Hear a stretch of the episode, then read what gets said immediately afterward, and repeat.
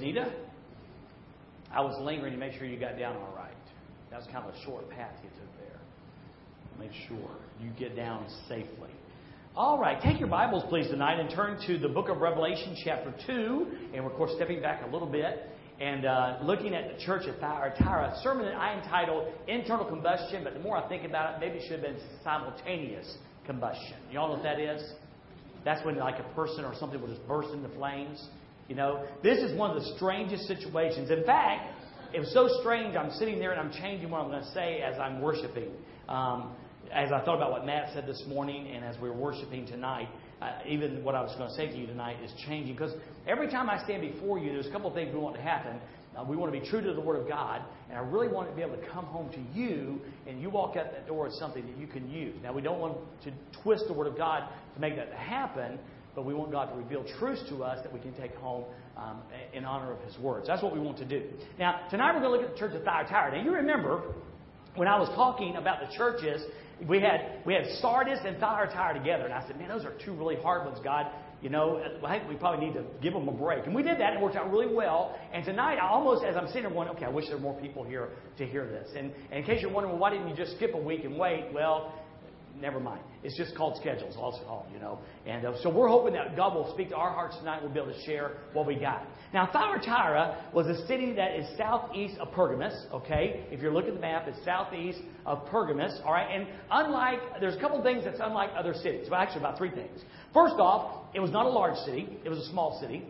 Secondly, um, it didn't have a huge influence of false gods. Uh, I told you about all the marvelous temples that were all these. They didn't really have that. They they did kind of do the Zeus thing, and they kind of did the, the worshiping of the emperor thing. You know, the emperor called himself a god, so they kind of had to worship him too. But there really wasn't large, large um, temples devoted to those gods um, in Thyatira. And the third thing is, it's a Harrisburg.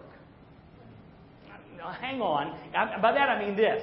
Um, you know, really Harrisburg doesn't have a, a large manufacturing base in the sense of, of IBM, Silicon Valley, a large car plant, you know, farm, coal mine, uh, work with the state as far as hospitals and prisons go, teachers, those kind, just everyday people. And Thyatira had a whole lot of everyday people. Um, they were a manufacturing city, okay? A lot of the uh, trade guilds were there. Um, they're famous for uh, their fabric, the dyeing of their fabric, um, different manufacturing things like that. So, so there's nothing huge. And by the way, check this out. If you look at, um, give a scripture, Acts 16, 14, if, you, if you'll check that out later, one of, perhaps one of the founding members of the church of Thyatira was a lady named Lydia. You remember her from Acts chapter 16? She was down washing water, and Paul walked up and, and, ministered to her and witnessed to her, and she received Jesus Christ as Lord and Savior. And she was a maker of purple garment from Thyatira. So that's perhaps the first influence there of the gospel. And crazy enough, an, another woman is going to be the underminer of Thyatira. So it's just kind of a, a, weird situation. Now, notice what the Bible says here. Write to the angel of the church of Thyatira. And again, keep in mind, ecclesia, a group of people, not a building. And notice it says the Son of God. And this is the only time in the book of Revelation that Jesus calls himself the Son of God. His favorite title was what? The Son of man, the Son of Man. That's his favorite title over and over again. Now, the Son of God is used throughout the Bible, New Testament, but it's only used one time in the book of Revelation as here. And he says, The one whose eyes are like a fiery flame and whose feet are like fine bronze. And this reflects back to Revelation chapter 1, verses 13, 14, and 15, where it's describing Jesus Christ, and the eyes described there are flame. If you're right, if you're taking notes, write down the fact that he knows everything. He knows everything. The eyes represent the fact that he sees and that he knows. And I want to go again. Jesus knows it all. Amen? He looks into our lives. He knows what's going on. The feet symbolize power. Bronze was more valuable even than gold in those days, and this was an alloy of metals come together. When it says this, this talking about this bronze, this, this first bronze, he's talking about a powerful man. So we have Jesus Christ all knowing, and we have Jesus Christ all powerful. And then he starts talking to the church. Now, do you remember? Would you remember when I talked about Ephesus? And, and you know, Ephesus said, you know, Jesus said Ephesus, oh, you have this going on, this going on, this going on. And, and, and we said, it was the measure of success. You remember that? I said, you know, how we measure success in America is big crowds and big buildings and lots of programs. And Ephesus had the reputation of being that kind of a church, a church that had stuff going on. Look what he says about Thyatira. The one whose eyes are like a fiery flame and whose feet are like fine bronze says, I know your works. Your love, your faithfulness, your service, and your endurance. Now, would you not think that that's a church that's really got it going on? Wouldn't you pause today and say, man, that's the kind of church I want my kids to grow up in. That's kind of, that's kind of, I want to invest my life in a church like that. And it gets even better because he says your last works are greater than the first. In other words, not only do they have the, the love and the faithfulness and the service and endurance, they've got all that going on. They're growing. And I don't mean numerically. They're growing deeper in love. They're growing deeper with faithfulness. They're growing deeper with service. And they're growing deeper with endurance. And you're going, wow, what a church. And then it's like Jesus comes along and does a sweet kick and knocks us flat on our face. Because the most scathing complaint is saved for this church that had love, faithfulness, service, and endurance. Now, guys, that's a wake up call. Churches that seem to have it all together can break the heart of God. And Thyatira did that. Here's what he said I have this against you. You tolerate, you allow to act without check, okay, this woman, Jezebel, who calls herself a prophetess and teaches and deceives my slaves to commit sexual immorality and to eat meat sacrificed out. Let me read that again because that's quite a charge. You tolerate the woman Jezebel, who calls herself a prophetess and teaches and deceives my slaves to commit sexual immorality and to eat meat sacrificed to idols. Now, we all remember Jezebel. And again, once again, you don't see, if you read the birth announcements in the paper, you don't see too many Jezebels. You don't see too many Benedict Arnolds. You just don't see that. And Jezebel is probably known as the most sinful woman there ever was. In fact, 1 Kings chapter 21, verse 25 says this, speaking about um, Ahab and, and, and Jezebel. Still, there was no one like Ahab who, now check this out, check this out, who devoted himself to do what was evil in the Lord's sight. Let that soak in. Here's a man. Now, we're not talking about a guy, he's an Israelite king. We're not talking about a guy who occasionally stepped into sin. He devoted himself to offending God. He devoted himself to Baal the false God. He devoted himself to doing what was evil in the sight of God. And check this out. Because his wife, Jezebel, incited him. If you're single tonight, be careful who you choose. Come on now. If you've got kids coming up, you better be involved in who they date, who they marry.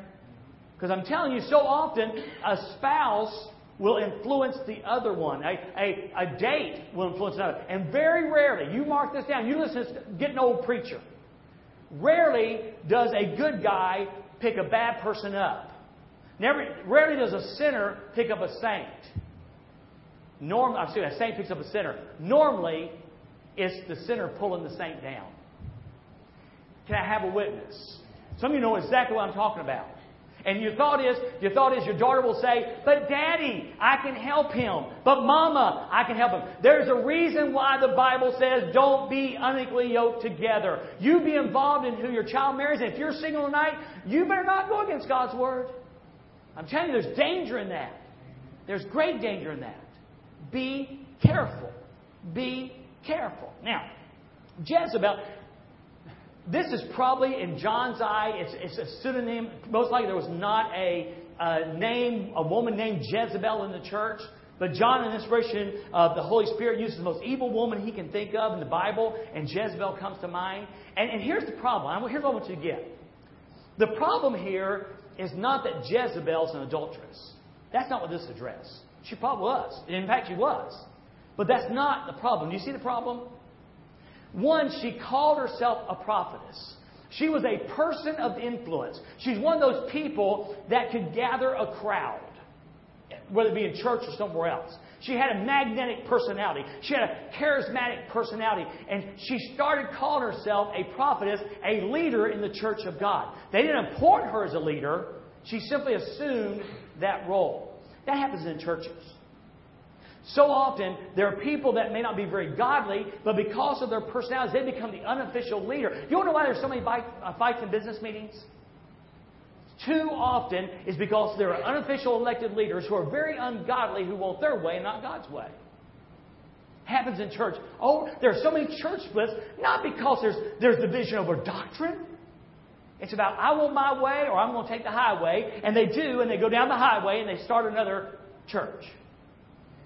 I heard preacher after preacher say sometimes God multiplies by division. Hogwash. It's sin when a church divides over, over something like that. It's crazy.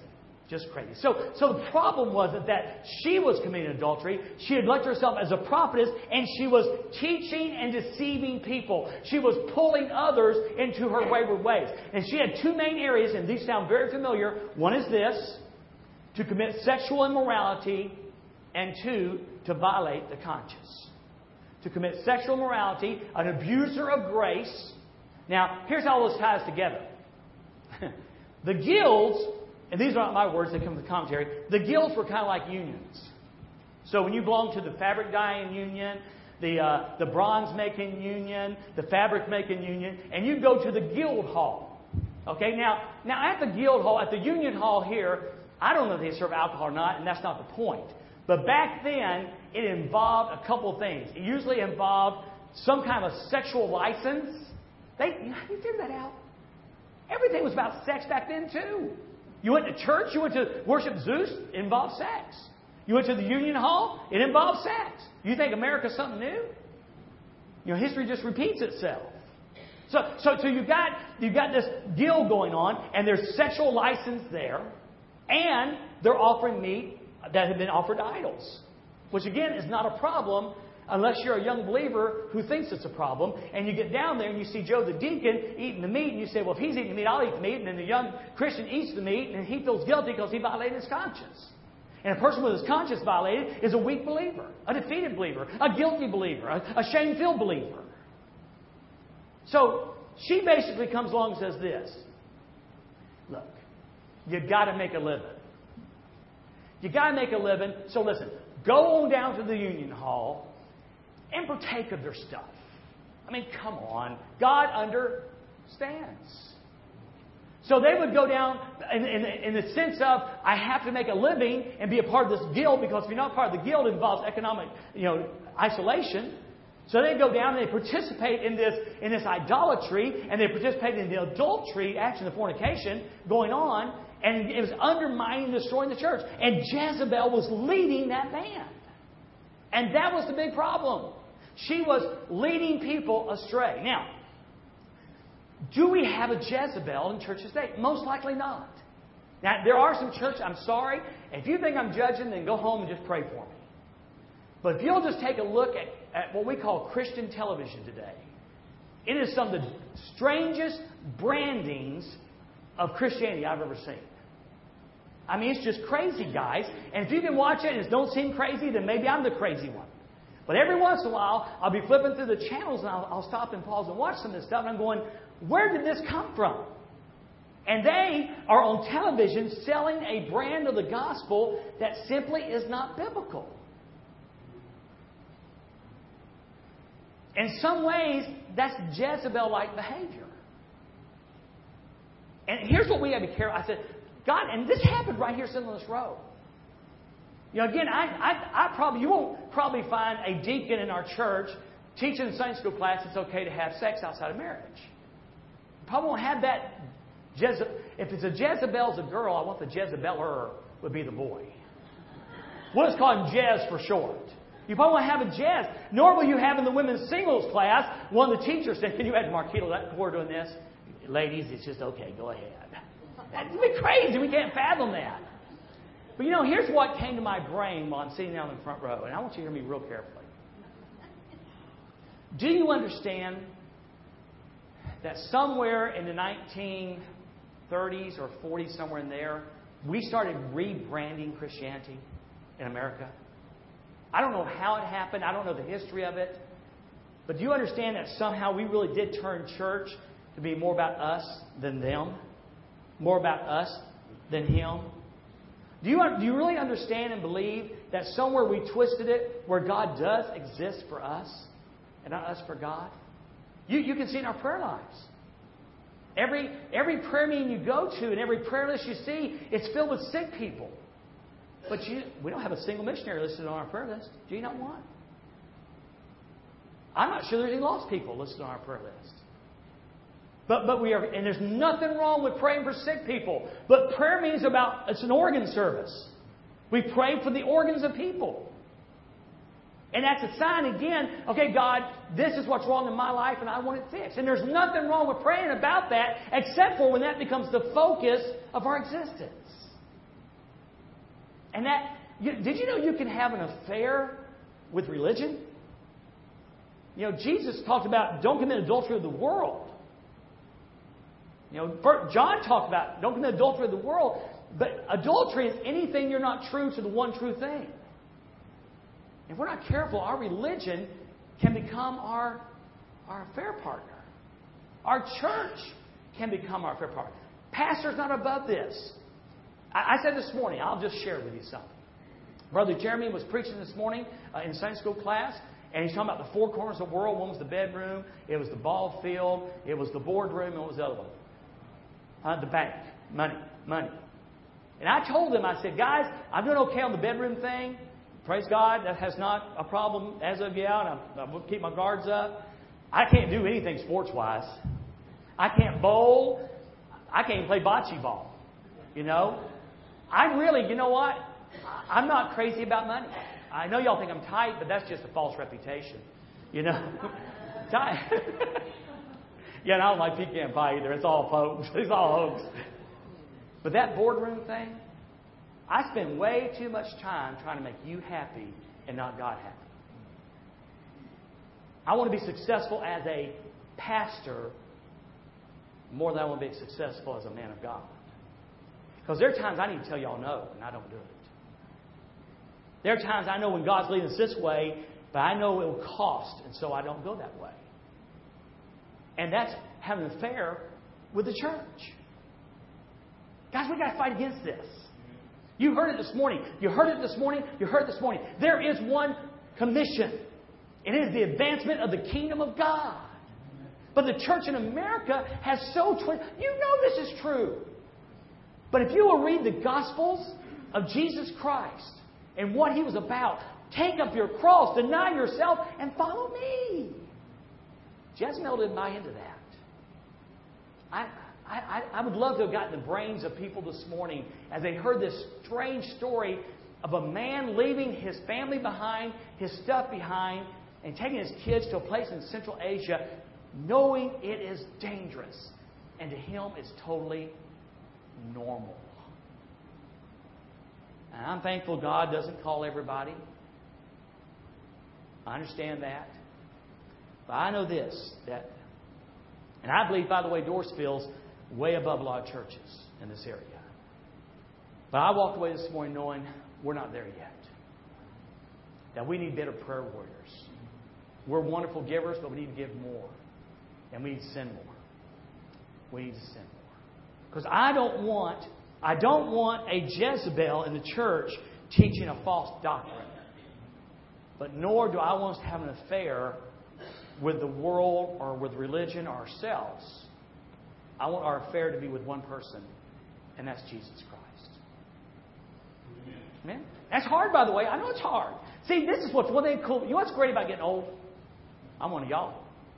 I got gray hair. Y'all gave it to me, but I got it. I got gray hair. I'm there. I'm one of y'all. I'm almost 60 years old. I grew up in that generation. How many times have I told people, just trust Jesus and everything will be okay? Just trust Jesus and He'll save your marriage. Just trust Jesus and He'll heal your body. He might. He might not. And I have helped raise a generation of people who are totally disappointed in God because God didn't come through like the preacher said. And I'm going to do my best to lead us in a truer version, the true version of the gospel, where we exist for God and not God for us. Really, and it didn't start with this morning, by the way. You, you've heard this stuff. But you got to remember, I just came back from the International Learning Center last week, too, and seeing what I saw there really touched my heart. So, old Jezebel, she's leading people astray. And by the way, one more thing, in case you're not mad yet, I'll try one more time. you know, there's the actual Jezebels who lead people astray with false teaching. I just told you that the church in America is having an affair with themselves and with religion. And, and in that sense, if we lead people down that path, we're a spiritual Jezebel of sorts. But be careful not to be a Jezebel by your lifestyle. What do you mean, Dwayne? Remember that people are watching you as a Christian. Christians are watching you. If you're living in such a way that's damaging that, even though you're not speaking the words, you're living the words. Be careful, young Christians don't look at your life and go, if that's a Christian, I don't want to be a part. I want out. I want to leave. So be careful not to be that kind of Jezebel either. Now, verse 21 is really interesting. And Dave, I got an assignment for you. You know, we have one church very clearly where Jesus said, you and them. But other than that, these letters are addressed to the ecclesia, the people of God. And your homework assignment, Mr. Higgs, is to determine when he says ecclesia, is Jezebel part of the ecclesia? Is she a very wayward believer in Christ? Now, you first of all, what? Ain't no way. But he doesn't say he doesn't refer to Jezebel as an outsider, but as a member of the ecclesia. Just an interesting thought. We'll check that out. And watch this. Here's what makes me think I wonder if she's a really wayward believer. Because look what it says. I gave her time to what? Repent. Now, lost people repent of their sin to salvation, but that's not the context here. I gave her time to repent of her sin. But look what it says. But she does not want to repent, and there's the problem. We like our sin. Jesse didn't want to give up her sin because she liked the power, she liked the influence, and she probably liked the pleasure. And we don't want to repent because we're enamored sometimes with our sin. There's a certain pleasure in gossiping and cutting somebody down. There's a certain pleasure in lying about someone and undermining their character. There's certainly pleasure and excitement in some of the sin that the world offers. And Jezebel said, God gave her, wasn't that great, God? God gave her time. And she said, What? No. No. No. How many times do we say no? How many times do we say no?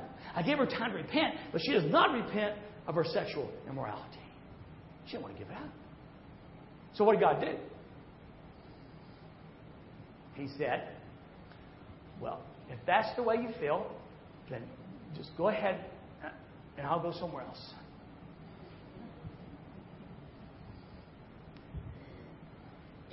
Verse 22. Look, I will throw her, and I checked the Greek out, and it literally means to hurl. I will throw her into a sick bed. God says, All right, Jezebel, you won't repent, so I'm going to help you repent. I'm going to throw you into a sick bed. Now, if you've been coming on Wednesday nights, you know there's a very good possibility that David was helped by God repent by at least some kind of a very serious illness during that year when she, when she was pregnant with the baby and shortly thereafter. Read the Psalms, it's all in there. So God said, I'm going to afflict Jezebel with an illness. Why would he do that? We'll talk about that in just a minute. And those who commit adultery with her unto great tribulation. Unless they repent of her practice. We're going at 23 too, because it gets really cool. Now, not cool, hard.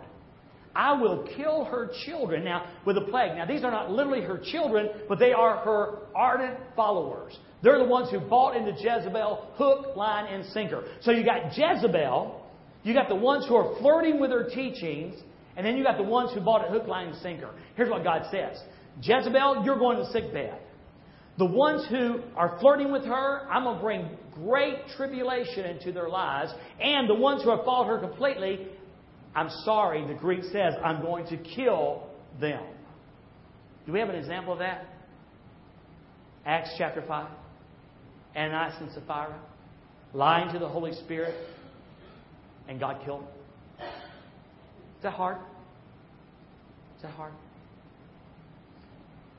God is going to bring glory to His name. And I, really believe God does not allow His name to be drugged through the mud like this. Amen? So, what about discipline? What about discipline? Okay, take your Bibles. Go ahead and look. I've got my cheat sheet, but look at Hebrews chapter 12. Go ahead and turn your Bibles there. This is something again we don't hear too much. We don't hear enough of. Hebrews chapter 12, verses 5 through 11.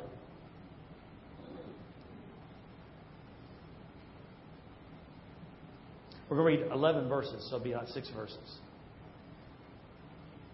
And you have forgotten the exhortation that addresses you as sons. My son, do not take the Lord's discipline lightly or faint when you are reproved by him. For the Lord disciplines the one he loves and punishes every son he receives. God does discipline for sin. Endure suffering as a as discipline. God is dealing with you as sons. For what son is there that a father does not discipline? But if you are without discipline, which all receive, all receive, all receive, then you are illegitimate children and not sons. Furthermore, we had natural fathers discipline us, and we respected them. Shouldn't we even shouldn't we submit even more to the Father of spirits and live? For they disciplined us for a short time based on what seemed good to them, but God does it for our what? Our benefit, so that we can share His holiness. No discipline seems enjoyable at the time, but painful. Later on, however, it yields the fruit of peace and righteousness to those who have been trained by it. We have a God who will discipline us. That's a place for an amen. We do. We do. We have a God who loves us. Now, watch this. Is it punishment? I believe, if I understand right, she would not repent, so I'm going to throw into her sick bed. The purpose of the sick bed was to bring Jezebel to repentance. The purpose of the Great Tribulation was to bring the children who were flirting with her doctrine into repentance. And even, by the way, Look at the last part of verse 23. I will kill her children with the plague. Then all the churches will know that I am the one who examines minds and hearts, and I will give to each of you according to your works. Jesus says, even if he chooses to kill some of these believers, it will be for the purpose of showing his magnificent glory. Just like Ananias and Sapphira. Just like Ananias and Sapphira. Now, it's time for the disclaimer. Not every cold, not every flat tire, not every time the alternator goes out, Judy, is a discipline of God. I believe if you're being disciplined, you're going to know it. I think David knew it. But at the same time, don't discount tribulation in your life. Perhaps God is trying to speak to you and bring you back into His embrace. Now, again, on, on Wednesday nights, we spent a couple of weeks on Psalm 50, and there's an incredible scripture there that I think you need to hear he says, God says, when you see a thief, you make friends with him. And you associate with adulterers. Now, again, that's not like friendship, that's intimacy. You unleash your mouth for evil mm, and harness your tongue for deceit. You sit maligning your brother, slandering your mother's son. So you sin sexually, you, you sin with your mouth, you hurt people, and then this. You have done these things and I kept silent, speaking about God. You thought I was just like you. New Living Translation says, if you want to know the way, you thought I didn't care. But I will rebuke you and lay out the case before you. Here's the sad part. We not only are grace abusers, we are abusers of God's patience. I gave Jezebel time to repent. And God, in His grace and mercy, I believe, are giving individuals and are giving the church a time to repent. But there will come a time of judgment if that repentance does not occur. America is on that path, folks. Churches in America, listen to me, are on that path. And it all points to the end times. It all points to the end times.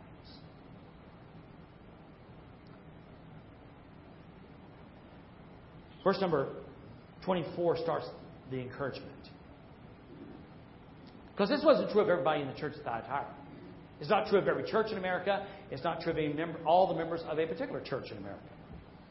I say to the rest of you in Thyatira uh, who do not hold this teaching, who haven't known the deep things of Satan, as they say, and this is cool. Listen, the deep things of Satan are the twisting of God's word.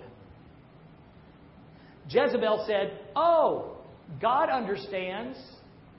Oh, God knows you're only human. Have you heard that before? I don't float, folks. It don't float.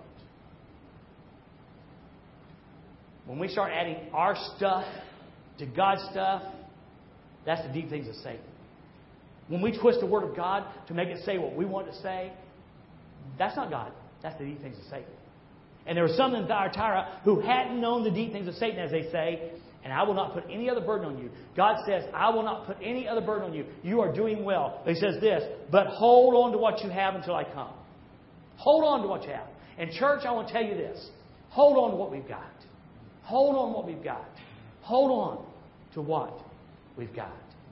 But if there are things that we need to repent of, we need to repent of them. Because I don't know how long God's patience is going to be. For America, listen, the cutesy little saying, I'm not a prophet or some are prophet. But is anyone here surprised about the downward moral condition of America? When we have slapped God, kicked God out of church, kicked God out of schools, kicked God out of the Constitution, kicked God out of government, are you surprised? Is anyone here surprised? I still laugh at myself when I hear people come in. Do you know what the Supreme Court did? Why are you surprised? We've invited God out and put man in charge. And there's one answer, and it's repentance. It's repentance. You know, again, I don't know who's going to be the next president. But I promise you, whoever he or her is, he or she is not the answer. I don't know who's going to be put on the Supreme Court next time. But I promise you this, he or she is not the answer. I'm not sure who's going to win the, the governorship and the Senate races and the House races in Illinois. But I can tell you this, they're not the answer. There's one answer, and it's Jesus Christ. And there's one answer for sin, and it's repentance. It's not God, I'm sorry. It is turning from that sin. Hold on to what you got. And look at this. This is so cool. The one who is victorious and keeps my works to the end, I will give him authority over the nations, and he will shepherd them with an iron scepter. He will shatter them like pottery, just as I have received this from my Father. I will also give him the morning star, which is another name for Jesus Christ. Anyone who has an ear should listen to what the Spirit says to the churches. What is this? 2 Timothy 2.11. This saying is trustworthy. If we have died with him, we'll also live with him. If we endure, we shall also reign with him. If we deny him, he will deny us. If we are faithless, he remains faithful. He cannot deny himself. John is speaking, Christ is speaking of a time when we who are faithful will reign with Jesus Christ the King. I love what way Matt put it this morning. Every knee will bow. We just talked about it in our church. Every knee will bow, either as saved and forgiven, in honor and admiration, or in subjection with an iron fist, but every knee will bow. If there's ever a time, I used to say, if there's ever a time for the church to be the church, it's now. But there's ever a time for the church to really get back to the Word of God, believing the Word of God, practicing the Word of God, and doing what the Word of God it is today. And that will be a very uncomfortable journey for most of us. Because we will come into some situation and our mind will say one thing and word God's word will say another. There'll be something there'll come a time when something will be pleasurable, but it'll be wrong, and we'll have to deny ourselves that pleasure. But that's what the church that's what the world needs to know. The message of the church is God loves and God forgives. But we have sinned against holy God. And the answer to that is Jesus' blood and our turning from our sin. And that's a challenge, folks. Now, I hope that you'll remember some of this stuff and really hope that we will be prepared for revival, even as we go to now to Laodicea the sea of the next week. But God will speak to our hearts. Guys, we can't just keep doing corn and get, get something different. If you want something different, we got to plant something different. If we want our lives changed, our marriages changed, our country changed, we've got to do something different. It is not business as usual. Why don't you bow your heads for prayer?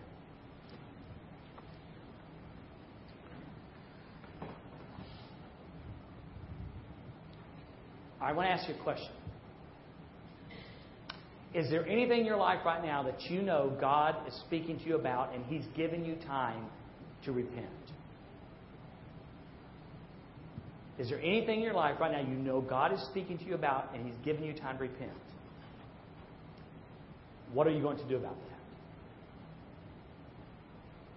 I could give you a list if you want, but I don't think I need to. God is being patient and giving us time.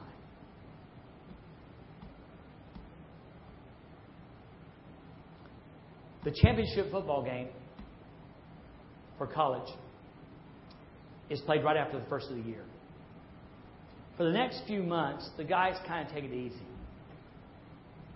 But early in the spring, they start conditioning and training because game time is coming.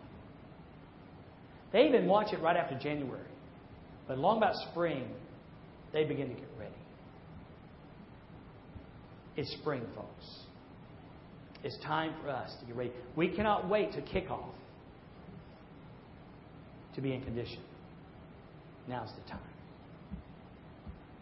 Now's the time. Our schools need it. Our communities need it. Our leaders need it. And we are the church. We are the church. So, Father, in the most precious name of your Son, Jesus Christ, thank you for your word. Thanks, God. May we begin to see it. Our bottom line, we'll begin to see the Word of God as you wrote it and intended it, and not as we have clouded it and changed it. Father, allow the Word to impact our lives. And no matter how difficult, may we follow it. May we be those who endure. I want to thank you, Father, for this day. Do business in our lives. In fact, God, may tonight just to be the beginning of doing business in our lives. Father, as we end this service in a few moments, may the work just begin. May your word be chewed over in our minds and our hearts throughout this week. As Brother Donnie Billman loves to say, trouble us with your word. And Jesus, I pray this in your precious name.